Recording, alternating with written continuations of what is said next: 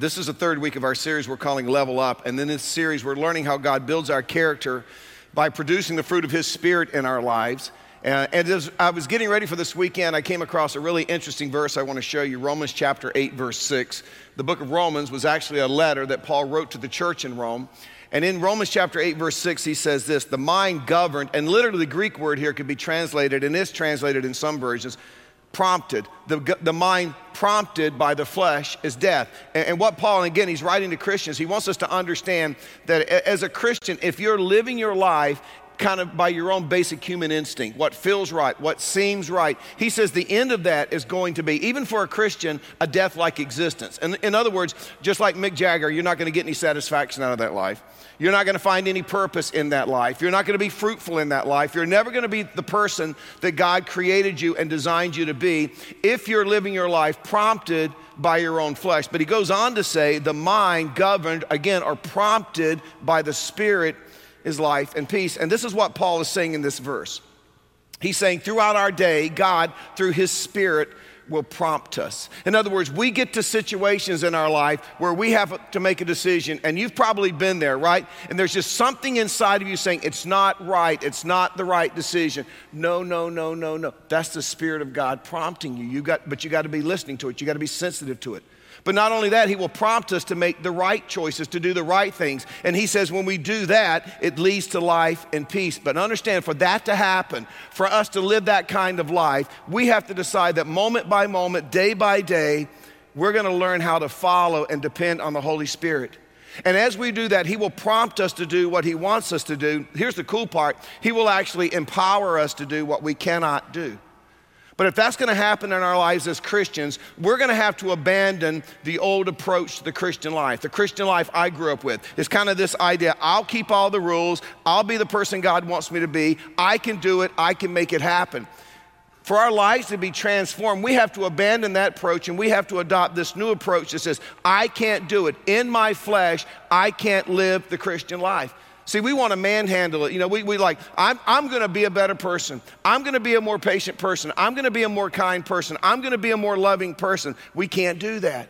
And when we get to the point where we realize we can't do it, but God can do it through us, we begin to see the transformation take place. By the way, when we learn to live this way, We'll spend a lot less time praying, God, help me quit this habit, or God, help me control my temper, or God, help me control my anger, or God, help me control my lust. Because understand the Bible teaches that if we will just learn to walk according to the Spirit, if we will just learn to live by the Spirit, be sensitive to the Spirit prompting us in our life, all of those things that we struggle with, eventually they will begin to take care of themselves. And that's what led Paul to write in Galatians chapter 5 verse 16, so I say walk by the Spirit.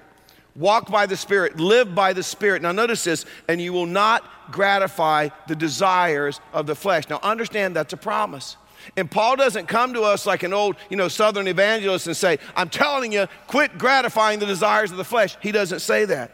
He's saying, forget that. You need to learn to walk in the Spirit. And if you will learn to be sensitive to the Spirit in your life over time, naturally, as God goes to work in your life, you will stop gratifying the desires of the flesh.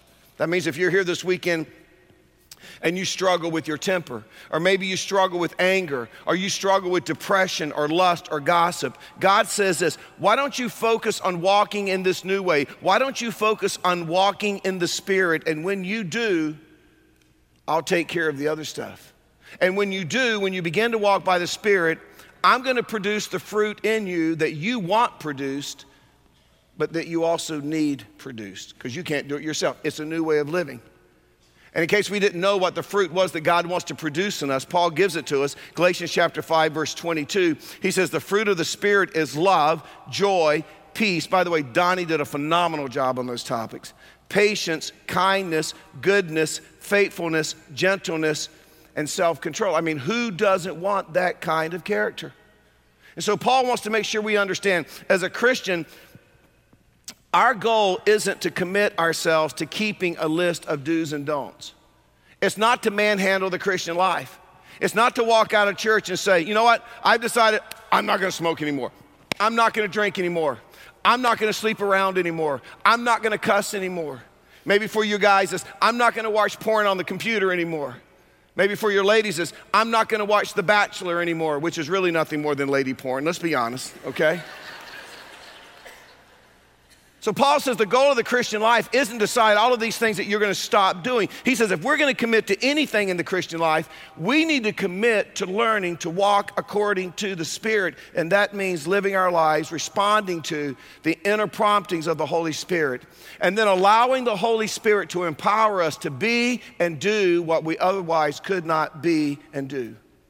And as we learn to walk according to the Spirit, guess what? The Holy Spirit goes to work and he begins to produce fruit in us, the fruit of the Spirit. And this week we've come to maybe uh, the, the fruit we need more than any other fruit in our life as it changes our character is the fruit of patience. And I'm just gonna go on the record and say, I am the last person who should be talking about this. So don't do as I do, do as I say, okay? Let's just, let's see what the Bible has. I'll tell you how bad I am in this patience area. Uh, yesterday, Laura and I, we, we took the grandkids to the mall in the morning, uh, to get them some Easter clothes. That's we kind of like doing that. And so we took the three grandkids, and I drove my truck, and she drove her car because I needed to get to the office right after that to get ready for the Saturday night services, and she was going to take the grandkids home. So as we're leaving, we have two cars. She's in the car with the grandkids, mind you, and I'm in my big old F-150 pickup truck behind her. And it's Crabtree Valley, and it's kind of crowded, and there's this little section where somebody can't decide do they want to pull in, do they want to pull out, and the person on the other side won't go, and, and Laura doesn't know if they're waiting for the parking space, and so she's just sitting there for them to work it out. And I'm like, just go, just go, just go, just go. And I'm sitting in Crabtree Valley Mall, and this is what I did to my wife. Ah, ah, ah, are you kidding me? With the grandkids in her car, ah, you know.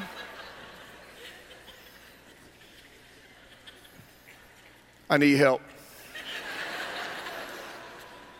and you know, when you think about it, the Bible is a book about patience, it's a book about waiting. I mean, think about this. God told Noah, I want you to build an ark because there's going to be a flood. Now, what's unique about this? It's never rained.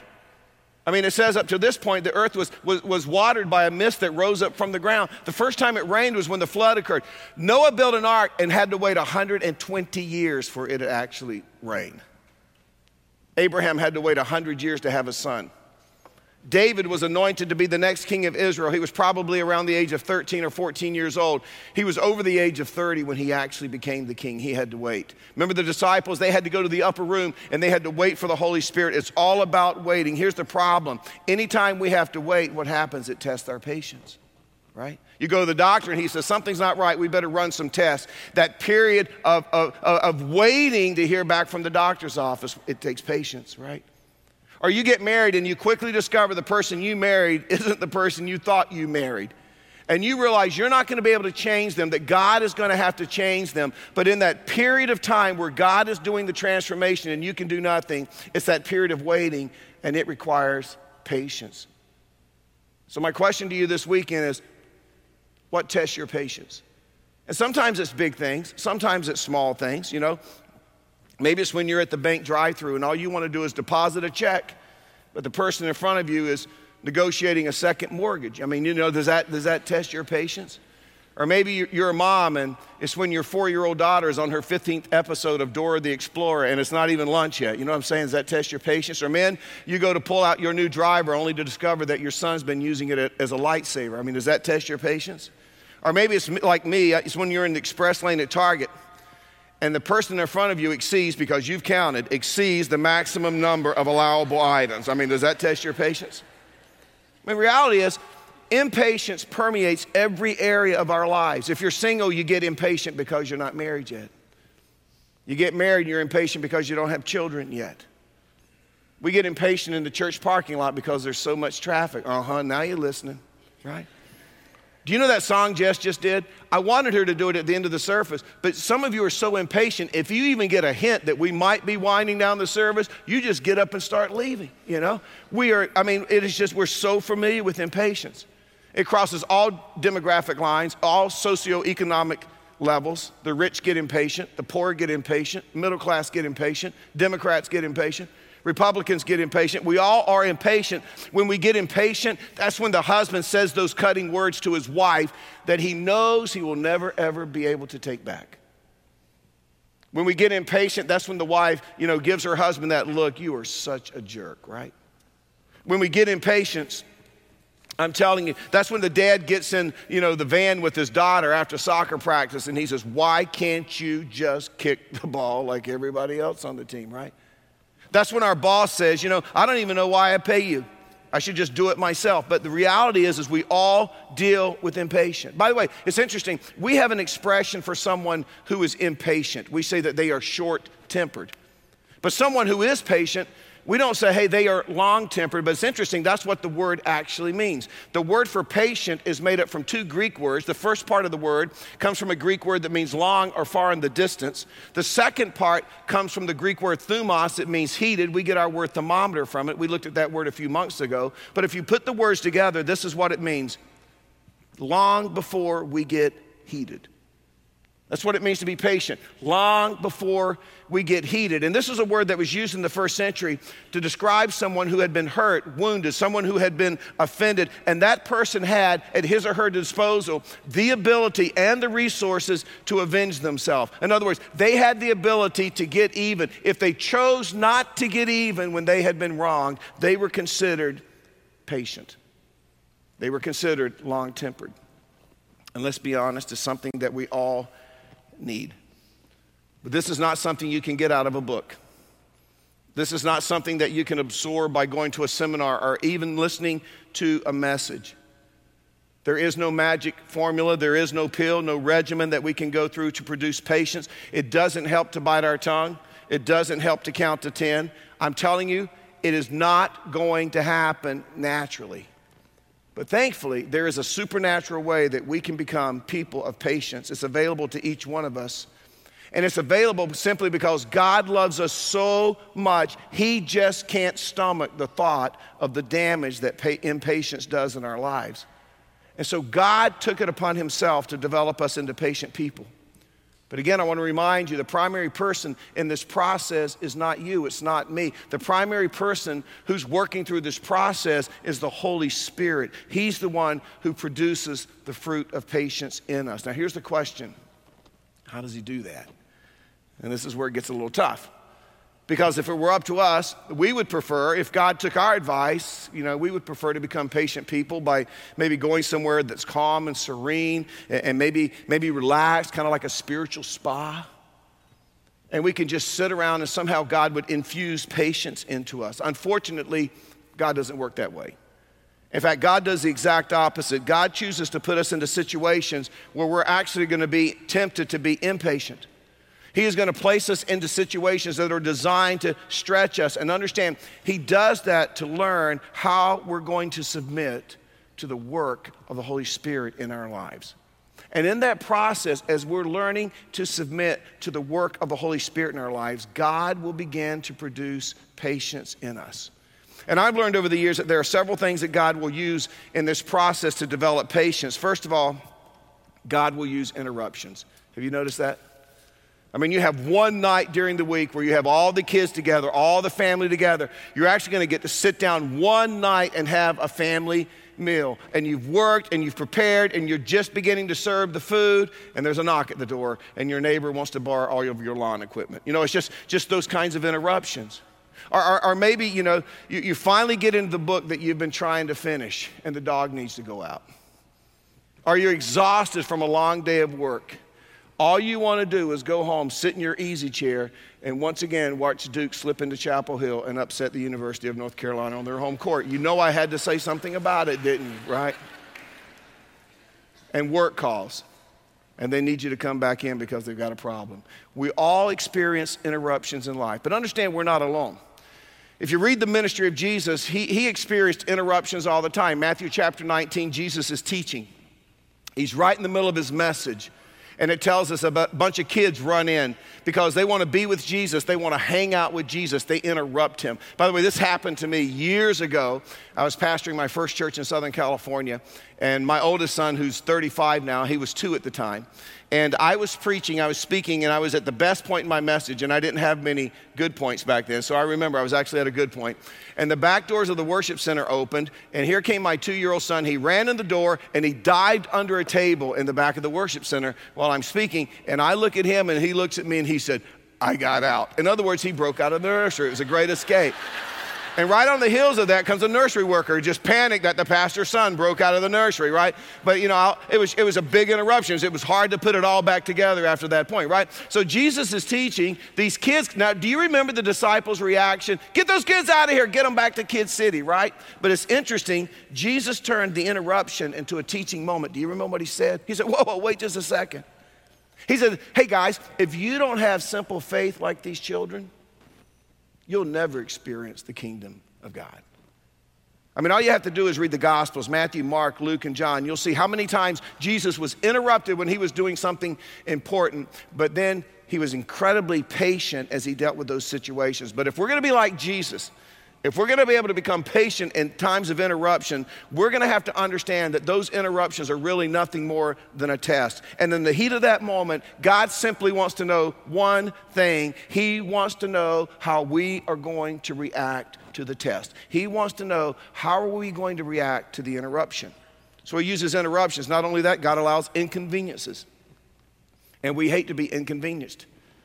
Because when we're inconvenienced, it takes our time. It means we have to wait. We don't want to wait. I mean, that's why we want instant coffee, instant marital bliss, instant spiritual maturity. We don't want to go to classes. We just want to be instantly mature. We want instant community in all of our relationship. We want it now. And anytime there's an inconvenience, it delays us. It gets in our way. It absolutely drives us nuts. So there's those inconveniences of life. Things aren't going the way you had planned it in your mind it was supposed to go, and it irritates us. In fact, let me bring up the third one it's irritations. And I, I don't know how to explain irritations. They're things that don't make sense to us, but they bug us. They just, they just get, they just grate on us. They just get under our skin. And it's usually not big things, it's little things, you know. I remember one time Laura asked me, honey, what about me irritates you? Now, man, let me just tell you based on experience. The answer to that question is nothing, dear, and immediately leave the room. Don't even get in a conversation. Don't ask for a follow. Well, I was stupid. I decided that, I, well, yeah, there's a few things, you know, don't do that. But there are things, and one was when Laura uses the hair dryer, she would put it back under the cabinet without wrapping the cord around the handle. And I, that just really, really bothered me. And I, I, shared that with her. You know where she wanted to wrap that cord, don't you? But anyway, but anyway, you know, it's things that irritate us. One time at Dunkin' Donuts, and you know what, guys, when we go to get a dozen donuts, I was supposed to bring donuts to a meeting. It's not that big a deal. You're going to say, give me a, give me a dozen donuts, right? But women have a whole different way of getting a dozen donuts. I discovered that. Because a lady in front of me, and I'm in a hurry, she's like, I would like a dozen donuts. And the little girl behind the counter gets the box already. Okay. She says, Which ones would you like? She's like, Hmm.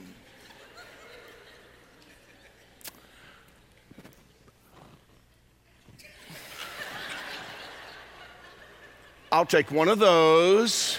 No, no, no, not one of those, not one of those. And I'm like, I gotta kill her. I gotta kill her.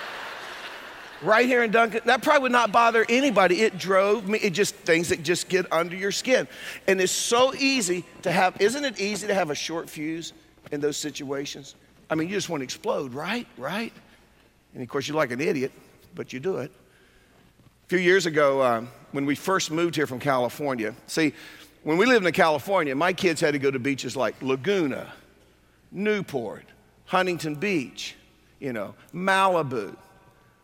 We didn't have beaches like Myrtle Beach, which I call the Redneck Riviera. And I decided when our family moved here, I got to take, they've never seen. See, I grew up in North Carolina. I knew all about the Redneck Riviera. So we go down to Myrtle Beach, and as we're coming back from Myrtle Beach, we, the, the, most famous tourist place in the world, Pedro, south of the border. It's right there. You can't miss it, the big sombrero. And I won't even ask for a show of hands how many of you have been there because most of you are so snotty, you're from Cary. You would never admit that you've been there, right? But you've been there. We've all been there, right? And, and Laura was traumatized as I pull in to Pedro, south of the border. And uh, I said, Well, honey, I got to get gas. So I get gas, and then we have a couple of chili dogs, get more gas. And then I thought it would be so cool because I want to be the cool dad. We're going to buy some fireworks and some, some explosives. The kids are little at this time, right? And they're illegal in North Carolina. That shows you what a great parent I am. But I said, let's buy these things before we cross the border. So we go in and we find this bin, and I'm like reliving my childhood because there's these big, fat, red M80s. You know, that they look like M80s. That's what we called them growing up. And so we buy this just ridiculous amount of money of fireworks. And we get in the car, and before we get ready to leave and pull back into North Carolina, I say, hey, we should light just one. Let's just light one, right? And so I'm sitting in the driver's seat, and Laura's like, honey, I don't know that this is a good idea. And I'm like, this is going to be so much fun. And so I push in the cigarette lighter and I roll down the window. I did roll down the window. I'm not that stupid. And, uh, and uh, I pull out this M80, and she says, honey, the fuse is really short. I says, no, Bill, I'm to light it and just flick it out the window. Right? So, so I light it, and, and I throw it, and it hits the top of the door frame. I mean, I got the whole window a foot away, right? It hits the top, and it falls right between my feet. Now, remember, I just got back from the beach. I'm wearing these rubber sandals, and all I could do was this. And boom, you know, and she looked at me like, I am so embarrassed that I ever married you, right? Did not play out the way I saw it in my mind, right? Now, in the very same way, it's very similar when there's irritations in our life. Very short fuse, right? Just kind of blow up. Right? But this is what we're learning in this series. We're learning that the moment that we decide to follow Jesus, the Holy Spirit takes up residence in our lives. And once He moves in, He's going to take us through some things that's going to give him the opportunity to develop patience in our life. Things like interruptions, things like inconveniences, things like irritations. And in that process, there's a couple of things that the Holy Spirit is going to do. Let me give them to you. First of all, in that process, he's going to go to work to give us a new perspective. A new perspective. By the way, did you notice all of the I words, interruptions, inconveniences, irritations? That's the problem with our impatience. It's an I problem. We get so focused on ourselves. It's all about me, my, my, myself. It's my schedule, my agenda. It's about my feelings. It's about my needs. The problem is this when we're focused on I, see, we don't have the spiritual eyes to see the way that God wants us to see. So, this is what the Holy Spirit will do. If we will just cooperate with the Holy Spirit, He'll kind of take our head gently in His hands and he'll turn to get our perspective off of ourselves I, me, mine, myself. And he will turn my eyes to God. And all of a sudden, I have a new perspective. I have a new focus because now I'm not just looking at myself, now I'm looking at God. And when I begin to focus on the nature of God, when I begin to zoom in on the character of God, you know what I'm reminded? I'm reminded of just how patient He is. And He's, he's patient in a couple of ways. First of all, He's patient with those outside the family. We just finished up a series and we looked at this verse several times, but let me remind you of it. 2 Peter 3 9. The Lord is not slow in keeping his promise, as some understand slowness. Instead, he is patient with you. It means he has a long fuse, not wanting anyone to perish, but everyone to come to repentance. But even though we just finished up that last series, What's Next? And we basically said, from a biblical perspective, according to the Bible, when we die, we're going to spend eternity in one of two places. You're, you're even going to spend in heaven, which is an incredible place, or you're going to spend all eternity in hell, which is a horrible place. Now, and from my perspective, that would be a pretty easy decision. But some of you, even in that series, you still rejected God's simple, free offer of salvation. And as you sit here this weekend, you're still testing the patience of God. And sometimes I just want to grab you by the shoulders and shake you and say, Come on, man, don't you know what's at stake? No, I'm not going to do that. I'm not going to do that. I learned a long time ago all I can do is sit up here and present to you biblical truth, biblical principles, put the information out there. At the end of the day, you have to decide what you're going to do with it. But if you're still rejecting God, this is what I want you to know. Thankfully, God is a God of patience. He doesn't want anyone to perish, He wants everyone to come to repentance. But this is what you need to know one day His patience will run out. But as of right now, He's patiently waiting. So God is patient with those outside the family. Now, here's the second part, and this is really what we need to remember God is patient with those of us inside the family. Let me ask you a question as a Christian Do you try the patience of God?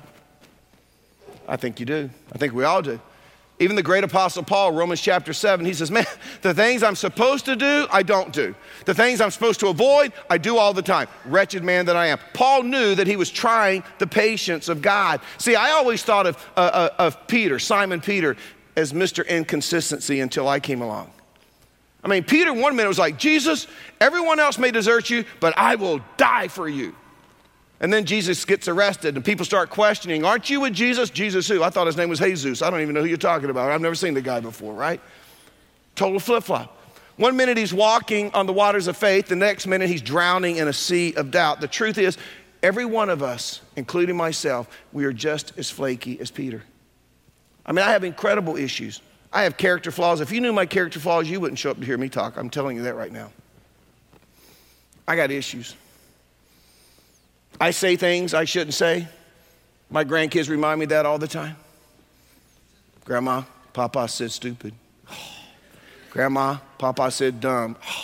Grandma, Papa said but. I'm like, I'm not even going to talk around you kids.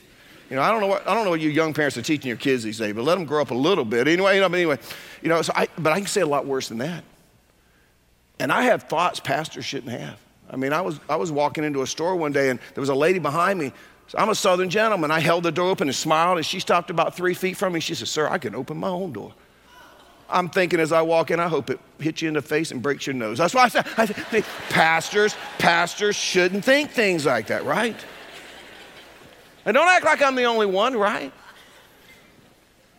But thankfully, we have a God that remains patient with us. He continues to work with us. Philippians chapter 1, verse 6 He who began a good work in us, He knows we're work. He knows we're a project. What's it say? Oh, He'll be faithful to complete it. See? I love this verse. Proverbs 14, 29, it says this Whoever is patient has great understanding, but one who is quick tempered, one who has a short fuse, displays folly. Literally, it says, You act like a fool, okay? Now, the Holy Spirit will teach us how to look and see from a different perspective. And then the Holy Spirit will teach us how to trust. He will teach us how to trust God. And as we learn to trust God in the situations that cause us to be impatient, situations in our marriage, situations at school, situations at our job, situations in our relationships, as we learn to trust God in those situations, this is what happens. This is, this is how you know you're making progress in your spiritual journey. You'll stop asking the question, God, why is this happening to me? And you'll start asking the question, God, what are you trying to teach me? Big difference. I had a staff in my office this week, one of our staff individuals, and I was talking to them and I said, Here, Here's your issue right now. You got to decide, God, what is it you're trying to teach me right now? But I'm going to tell you, whenever you get there, it will require patience because I don't know if you realize it or not, but God does not work on our time schedule. Psalm 37, verse 7 Be still before the Lord and wait, what? Patiently for him. And James 1 tells us why we have to do that. The greatest section on patience in all the Bible. James 1, verse 3 says, Because you know you know, you should know this, that the testing of your faith, that's the waiting period, produces perseverance. It produces patience. So, through this book, James tells us that God is going to come along and he is going to design some specific tests for us. Tests that were designed to stretch us specific tests that were designed to force us into a corner that we can't get out of. And God's attitude is while I've got you cornered, there are some lessons that I want to teach you. Let's work on your patience. In other words, God is going to deliberately bring some tests, some tough times into our lives that will, that will put us in a situation where it forces us to trust Him. We just have to trust. We just have to trust. I love the way Solomon put it Proverbs 3, 5, and 6. Trust in the Lord. Trust in the Lord with all your heart. Don't lean on your own understanding. Don't think about it about your human perspective, your human logic. In all your ways, acknowledge Him. Literally means in all of your ways, in every area of your life, submit to Him. And He will make your path straight. He will get you where you really want to go. He will get you, more importantly, where He wants you to go. But the key ingredients is trust. Some of you know a couple of years ago, I decided, years ago, I had. I started tearing my knees up playing sports and finally got to the point where the doctor said, let's just replace them. Let's do them both at the same time. You're in good enough shape. Let's just do it and get it over with. So I went in and had both my knees replaced. A couple of weeks later, one wasn't doing right, and I found out there was infection, and that led to all kinds of mess. And having the knee replaced, and 42 days, straight days of antibiotics, uh, uh, uh, things they put into your system. I can't even think of the word now. And, uh, and then I had to go through 21 days of oral antibiotics, IVs, and things like that. And lost about 30 pounds. And it was kind of touch and go there for a while. And uh, finally, the knee started to heal up, but I wasn't getting much, much movement out of it because there was so much scar tissue from the two surgeries so close. And so one day my doctor said, Listen, I'm going to take you, put you back in the hospital. I'm going to put you under, and we're going to go to the operating room. And I said, Well, what are you going to do? And he says, I am just going to manhandle your knee. I'm going to take it while you're out, and I'm going to crunch it and grind it, and we're just going to break up that scar tissue. And I'm thinking, I don't care. I'm asleep. And uh, so we went through that, and then Laura picked me up and took me straight to physical therapy that day. And I remember laying on my stomach there in physical therapy, and my therapist, he was bending my right leg up, and it's pretty good. Then he started on my left leg, and he's trying to work it a little bit. And there's, there's like, a, like a high school girl laying on the table beside me. She had a soccer injury, and she was there for some therapy.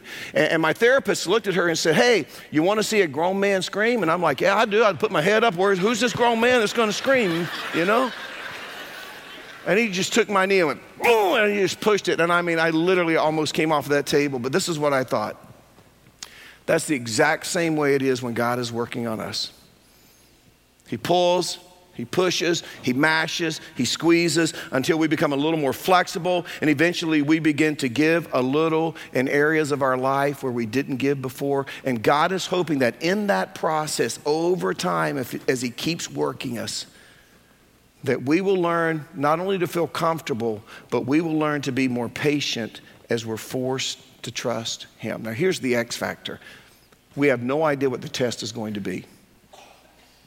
But we do know this. We know that God is going to bring good out of it. Romans 8 28, we know that in all things God works for the good of those who love Him, who have been called according to His purpose. By the way, it doesn't say that all things are good, does it? Mm-mm. It says God works for the good. Let's be honest. Some things God brings into our life, they stink, they hurt, they this incredible pain. They're ugly. And sometimes I've told Laura, I feel like God puts a rubber band around my neck and he just twists it tighter and tighter. You ever felt like that? Sometimes we feel like the very fabric of our lives is being pulled apart. And while it's being pulled apart, we're like, God, what's going on? God, what's the deal? God, I've been faithful. We're like Job. Why is this happening, right? But I'm going to tell you something when we go through those times, if we will learn to hang in there, if we will learn to stay with it, this is what's going to happen eventually we will merge out the other, emerge out the other side.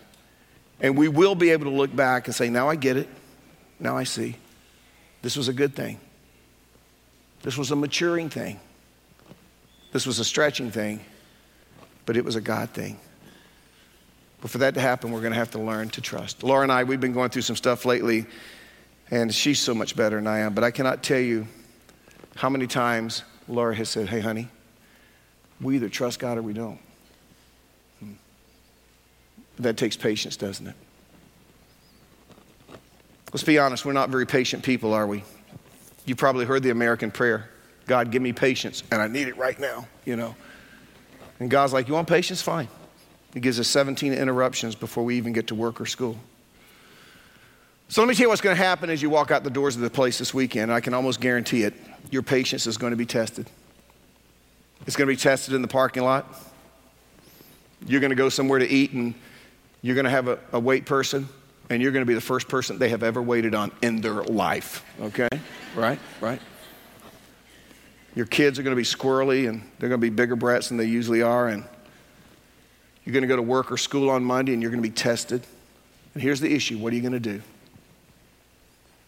Are you going to silence the Holy Spirit? Are you going to ignore what the Holy Spirit is trying to do in your life? Or are you going to choose to take matters into your own hands? Because if you don't, you'll never submit to the Holy Spirit and you'll never learn to trust. And if you never learn to trust, He will never produce patience in you. Father, thank you for this time that we have together. Man, I wish I could flip a switch and be patient. And it just doesn't work that way. And we have to be very, very careful about praying for patience because, God, you will give it. You'll give us adequate opportunities to get there. Father, I just pray right now that I realize probably every one of us right now, we're in some kind of test, we're in some kind of tough situation. Nobody's life is just perfect. If it's not in our marriage, then it's with our kids. If it's not with our kids, then it's with our job. If it's not with our job, then it's with our schooling with our finances, it could be with our health, but we're going through these tests, these tough times. And Father, there are things you want to teach us. And may we trust you that you're a good God, that you're a loving God. As we're reminded in the book of Lamentations, your mercies are renewed every morning. Great is your faithfulness. And that you will bring us out the other side. And we will be more like you. because your Holy Spirit is working in us. And he who begins a good work in us will be faithful to complete it. And that's where we place our trust. In your name we pray. Amen.